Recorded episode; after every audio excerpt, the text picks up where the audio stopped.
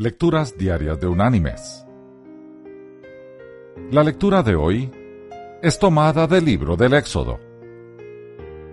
Allí en el capítulo 14 vamos a leer desde el versículo 14 hasta el versículo 16, que dice,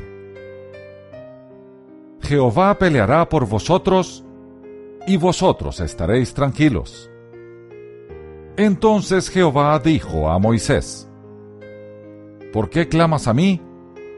Di a los hijos de Israel que marchen.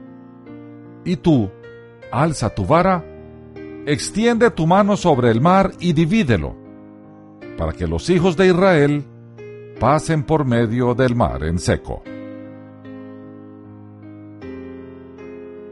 Y la reflexión de este día se llama Marcando precedentes.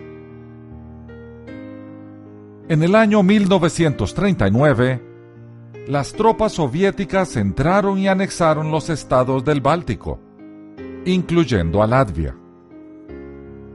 El vicecónsul estadounidense en Latvia, capital de Riga, vio lo que estaba pasando y le preocupaba que los soldados soviéticos saquearan la sede de la Cruz Roja Americana.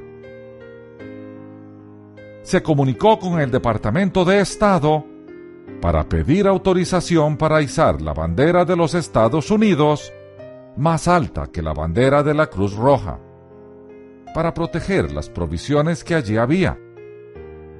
Pero la respuesta de sus superiores fue, no existe precedente para actuar de esa manera el vicecónsul hizo la bandera de todas formas.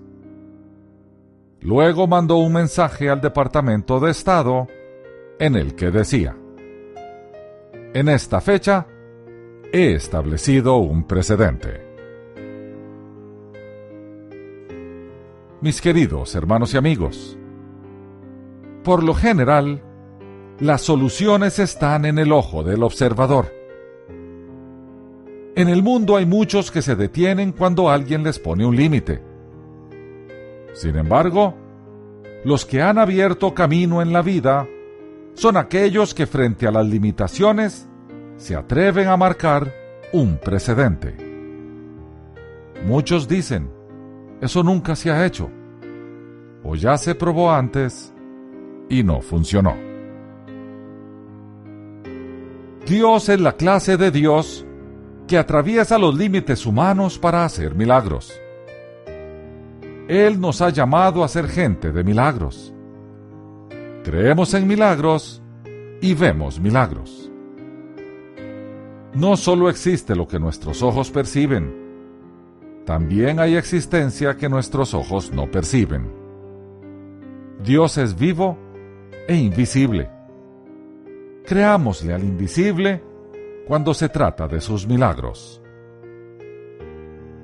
El autor del libro de los Hebreos definió la fe de la siguiente manera en el capítulo 11, versículo 1 de su libro. Y dice, es pues la fe, la certeza de lo que se espera y la convicción de lo que no se ve. Podríamos interpretar esto como, si estamos convencidos de lo que no se ve, Dios, tendremos total certeza de lo que se espera, sus promesas. Que Dios te bendiga.